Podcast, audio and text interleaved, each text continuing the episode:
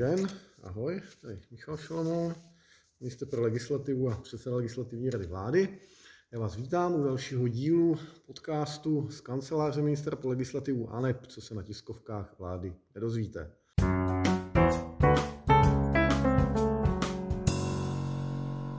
To, čem chci mluvit dneska, to není moc z tiskovky, ale zabývala se tím poslanecká sněmovna několik dní a téměř i nocí a to je to, co se nazývá korespondenční volbou. V průběhu toho jednání, možná i jak ty emocionální výbuchy potom replikují dál novináři, tak je tam tvrzeno spousta takových až jako mýtů, takže teď se pokusím celou tuto problematiku trochu demítizovat a vrátit ji někam zpátky na zem.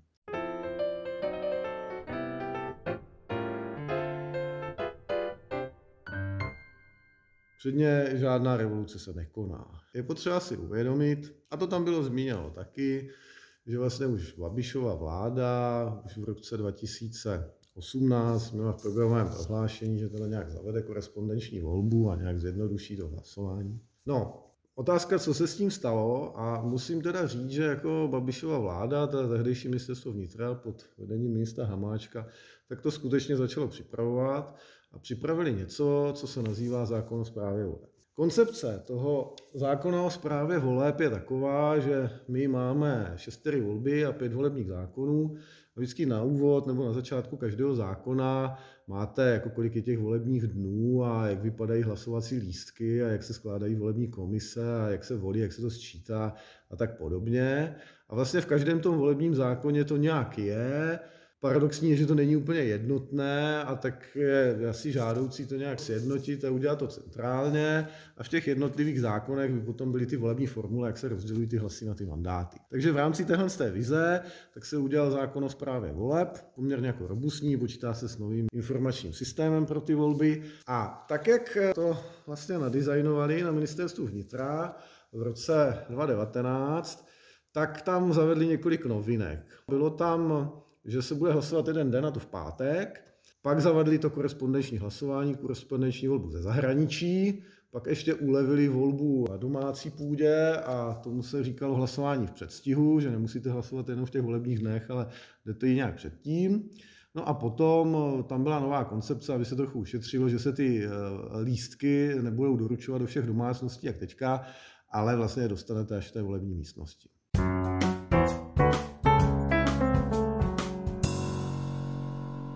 Tohle z toho nachystáno bylo, bylo k tomu připomínkové řízení, neskrácené, vlastně těch 30 dnů. A připomínková místa se k tomu vyjádřili tak, že spochybňovali tu jednodenní volbu, že by měli zachovávat ty dvoudenní. Proti korespondenční volbě se nikdo nevymezil. Problém byl teda s tím hlasováním v předstihu, na to teda byly i poměrně nesouhlasné reakce a tehdejší zmocněnkyně pro lidská práva profesorka Válková, dnešní jako poslankyně za ANO, i tehdejší poslankyně za ANO, tak ty tam vlastně vadilo nedoručování těch volebních lístků, protože samozřejmě zmocněnkyně politická práva tou optikou zdravotně postižených prostě osob měla za to, že minimálně těmto lidem by se ty volební lístky měly doručit domů, protože to mají trošku složitější. Takže takhle proběhlo připomínkové řízení. Tehdejší předsedkyně legislativní rady vlády Marie Benešová nechala projednat ten návrh i pracovními komisemi legislativní rady vlády, které tam vlastně neschledaly nic protiústavního, rozhodně nic na téma korespondenční volby, ani že by to bylo nějak špatně jako designováno, ani že by to bylo nějak protiústavní. Byly spíš jako problémy s tím hlasováním předstihu. No a pak uh, už bylo nařízeno jednání na takzvanou velkou legislativní radu vlády, nejenom na ty pracovní komise, ale k tomu jednání už nedošlo a nedošlo k tomu ze dvou důvodů.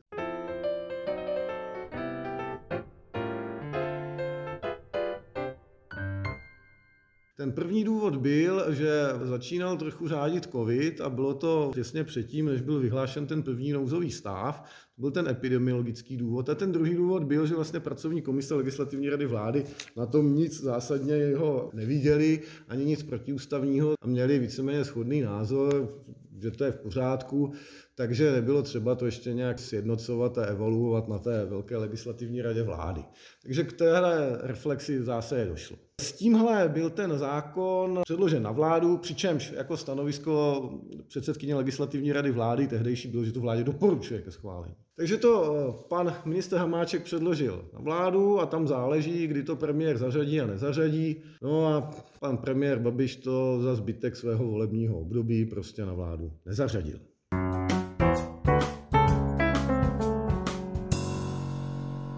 Teď nastoupila nová vláda a ten zákon o zprávě voleb v podstatě nachystán jako byl. A pořád tam byly, říkám, ty problémy spíš s tím eh, hlasováním v předstihu, ne s tou korespondenční volbou, nicméně ta situace se už trošku změnila a bylo vidět, že ta korespondenční volba je opozici docela dost straném foku, tak aby to nebudilo takový rozruch, protože na zbytku toho obsahu toho zákona o zprávě voleb vlastně schoda je tak se z toho vykouslo jednak to hlasování v předstihu a pak i ta korespondenční volba, takhle se to předložilo, ale pořád tam zůstal ten jeden volební den a tohle to se teda zaseklo v parlamentu, speciálně si má být jeden den nebo dva dny a tam teda k tomu probíhaly poměrně jako velké hádky.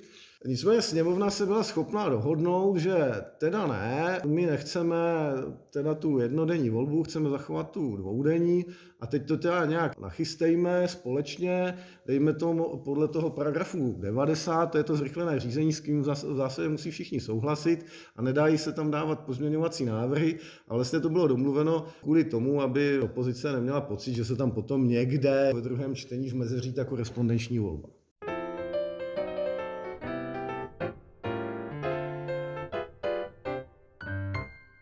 Tohle z toho sněmovna schválila, takže prehistorie toho materiálu, toho zákona o zprávě voleb, je už z doby fungování ministra Hamáčka, akorát tehdejší vláda to ani neschválila na vládě, na tož pak eh, pustila do sněmovny. A výsledek je, že tohle sněmovna schválila ústavní většinou 120 hlasy, eh, nikdo nebyl proti, občas se někdo zdržel, ale napříč politickým spektrem tam všichni souhlasí. Mimo jiné, v tom zákoně už schváleném, který je dneska v Senátu, tak tam je řešeno hlasování ze zahraničí. Přičemž hlasovat ze zahraničí se prostě může, takže ty diskuze o tom, jestli někdo může hlasovat ze zahraničí, když tady neplatí daně a tak dále, to mělo proběhnout tehdy a to už si ta sněmovna řekla, že ne. Takže otevírání tohohle z toho tématu už je trošku s křížkem po funuse.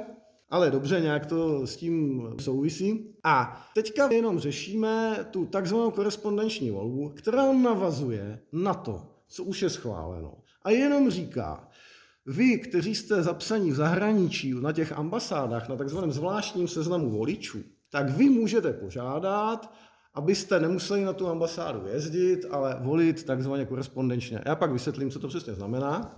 Ale to, kdo může být a jakým mechanismem se zapisuje do toho zvláštního seznamu, tak to už ta sněmovna schválila před několika měsící. Na tom už ta schoda byla.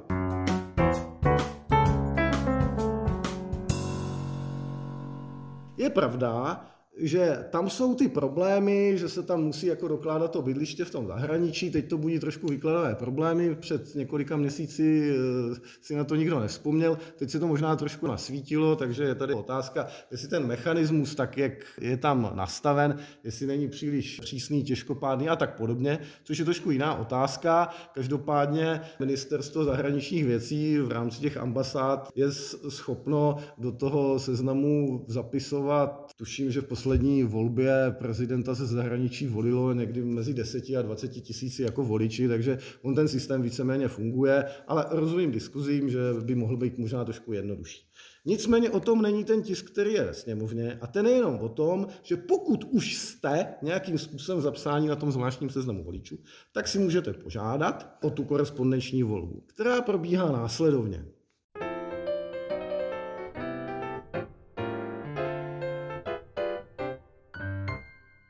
Dostanete dvě obálky a dostanete ještě takový jako evidenční lístek, který potom musíte přiložit, když volíte. Vlastně si vytisknete z internetu ten hlasovací lístek, ten se tiskne z internetu, protože vy to musíte dostat v předstihu a v průběhu času ty lístky nemusí být úplně aktuální, protože někdo třeba jako vypadne z té kandidátky a podobně, takže ten hlasovací lístek si musíte vytisknout z internetu.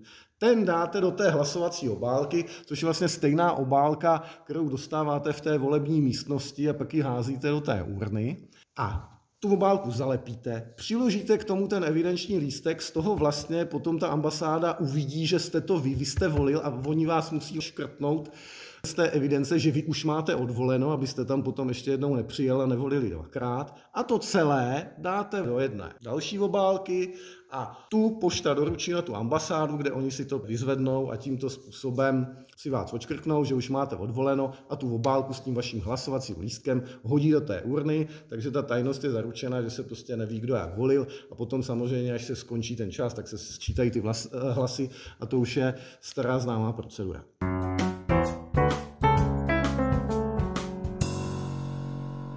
Ten problém, který je teďka akcentován a zmiňován, není nic moc nového. V angličtině se tomu říká efekt family voting, tedy jakéhosi rodinného hlasování, že teda hlava rodiny zasedne a teďka všem jako nadiktuje, tak budeme jako rodina volit tímto způsobem. To je efekt, ke kterému může docházet při jakýchkoliv volbách. To je potřeba si říct. Je pravda, že když by k tomu došlo, tak někdo pořád může za tom plentou dohodu víceméně nedodržet a ta tajnost volby je tam možná zachována trochu víc. Samozřejmě u toho hlasování v obálkách se někdy zmiňuje, že ta tajnost tam není až na takové úrovni jako v tom hlasování za plentou, což je samozřejmě pravda, ale tomuhle z tomu efektu se nevyhnete.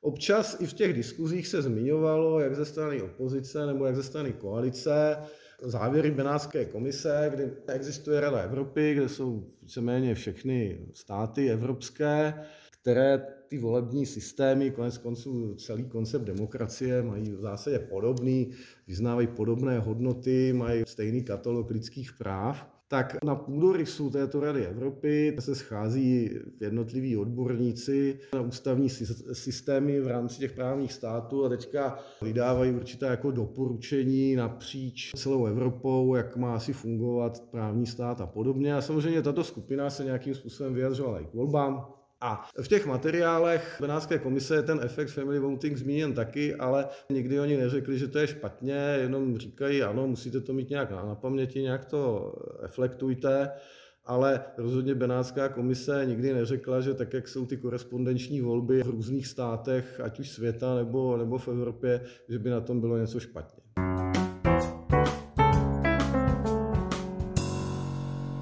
Jsou tam dvě doporučení, které některé státy reflektují, některé už méně. Jedno doporučení je dělat to jenom z nějakého důvodu, nezavádět to na začátku teda obecně, ale mít to jenom v případech, kdy tu volbu najde úplně uskutečnit. Většinou se tam vádí, že by tak mohlo volit lidí, kteří jsou v nemocnicích nebo ve výkonu trestu odnětí svobody ve vazbě nebo právě v zahraničí. Nerozšiřovat to obecně, nicméně spousta evropských států, které už na to rezignovali a ty zkušenosti jsou dobré, takže to obecné mají. A pak je otázka, jak se vypořádat s tím principem tajnosti volby. A k tomu jsou doporučení ty, že je potřeba si uvědomit, a jako literatura na toto téma už to uvádí několik desetiletí, že to právo volit tajně není jenom právo volit tajně, ale že je to zároveň povinnost tu tajnost zachovat. A státy, které to mají, tak někteří to ještě dělají tak, že když vkládáte ten evidenční lístek do té obálky, které slouží primárně k té evidenci, aby bylo zajištěno, že nevolíte dvakrát, tak ten evidenční lístek zároveň slouží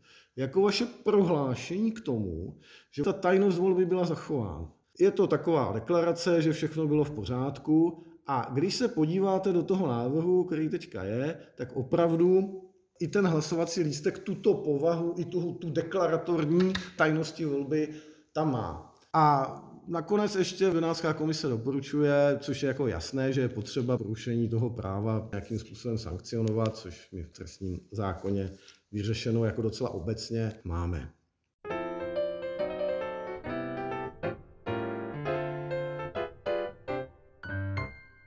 Ještě je potřeba si uvědomit, že ty požadavky na tu volbu, ty principy, které jsou zmiňovány, všeobecnost, přímost, rovnost a tajnost volby, tak jsou to principy. Jo? Principy jsou ideály a snažíte se je naplnit co možná v nejvyšším rozsahu a vždycky se snažíte naplnit víceméně všechny. Jo? Není možný, že jeden ideál vytlačí prostě druhý a když to nějak jako nejde úplně v té stoprocentní hodnotě ten ideál naplnit, tak se snažíte to naplnit co možná nejlépe. A vlastně se to dělá nějakým systémem poměřování a korespondenční volba řeší konflikt principu rovnosti a principu tajnosti hlasování. V rámci toho principu rovnosti se většinou zmíní tři atributy.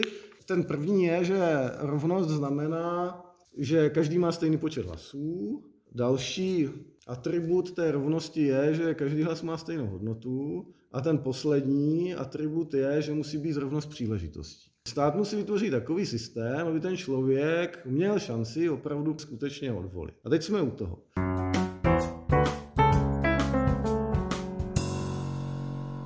Jestliže eh, máte v tom zahraničí systém, že máte ambasádu tisíce kilometrů daleko a pro vás, abyste vůbec mohli volit, tak je to řekněme několik hodin, možná dní času, stojí to nemalé peníze, tak ta překážka je opravdu jako příliš velká a mnoho lidí to odradí od té volby takže snížení toho standardu v té tajnosti, že nejdete za plentu, ale hol to hodíte do obálky, za tu cenu, že umožníte někoho volit, stojí. Je to jenom jako prosté poměřování a evropské státy to řeší tímhle s tím způsobem a upozorňují na to, ano, v zájmu toho, aby bylo snažší volit, tak mírně ustupujeme z toho standardu té tajnosti, který nejsme v korespondenční volbě schopni naplnit v tom plném rozsahu, když to teda porovnáváte s tou volbou, s tou volbou za plentou. Ještě bych chtěl upozornit na jednu věc, že kdyby to problém byl, tak evropské státy, všechny demokratické státy mají ten institut jako ústavních soudů, které by to projednávali oni to skutečně projednávají. A tady bych chtěl teda zmínit eh, hodnocení korespondenční volby, ke kterému došlo u Spolkového ústavního soudu v Německu v roce 67, kde ty námitky byly úplně stejné, jako nebyla dodržena ta tajnost volby, protože máte ty obálky. Vlastně ta argumentace, kterou ta opozice vypráví ve sněmovně. A vlastně německý ústavní soud to uzavřel následovně. V momentě, kdy volíte, tak ta tajnost je dodržena tím, že to je vaše povinnost tu tajnost zajistit si sám. Tak si ji zajišťujte a máte ji zajištěnou. V momentě přepravy těch volebních lístků, tak je to kryto poštovním tajemstvím a v momentě, kdy to dorazí na tu ambasádu, tak tam máte tu speciální proceduru, jak jsem vysvětloval, že prostě na ty ambasádě to vyndají podle toho lístku, které tam mají. Jednak tam máte to vaše prohlášení, že jste si tu tajnost zajistil a jednak oni si evidenčně očkrtnou, že už máte zvoleno, abyste neměli dva hlasy, aby byla zase zajištěná rovnost hlasů, hodí to do té urny a tam to potom sečtou. Samozřejmě v momentě, kdy ta obálka je otevřená, ta volební, a bylo by možné z toho něco zjistit, tak takový hlas samozřejmě se vůbec do té urny nehází, protože tam by se ty volby diskvalifikovaly.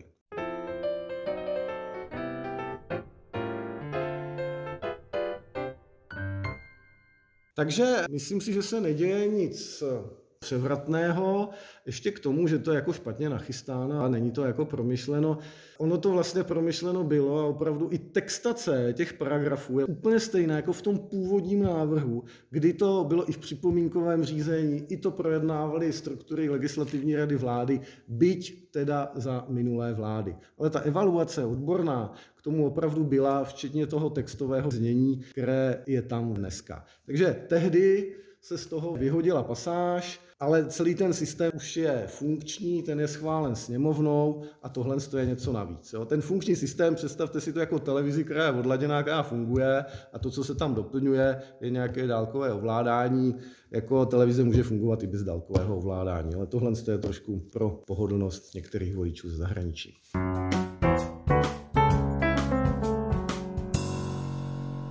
Tak já doufám, že se vám dnešní podcast líbil, že se vám to nějakým způsobem vysvětlil, že k tomu nepotřebujete sledovat hodiny záznamů z poslanecké sněmovny a doufám, že jsem vás obohatil. Takže se těším na nějaké naše další setkání. Mějte se, nashledanou.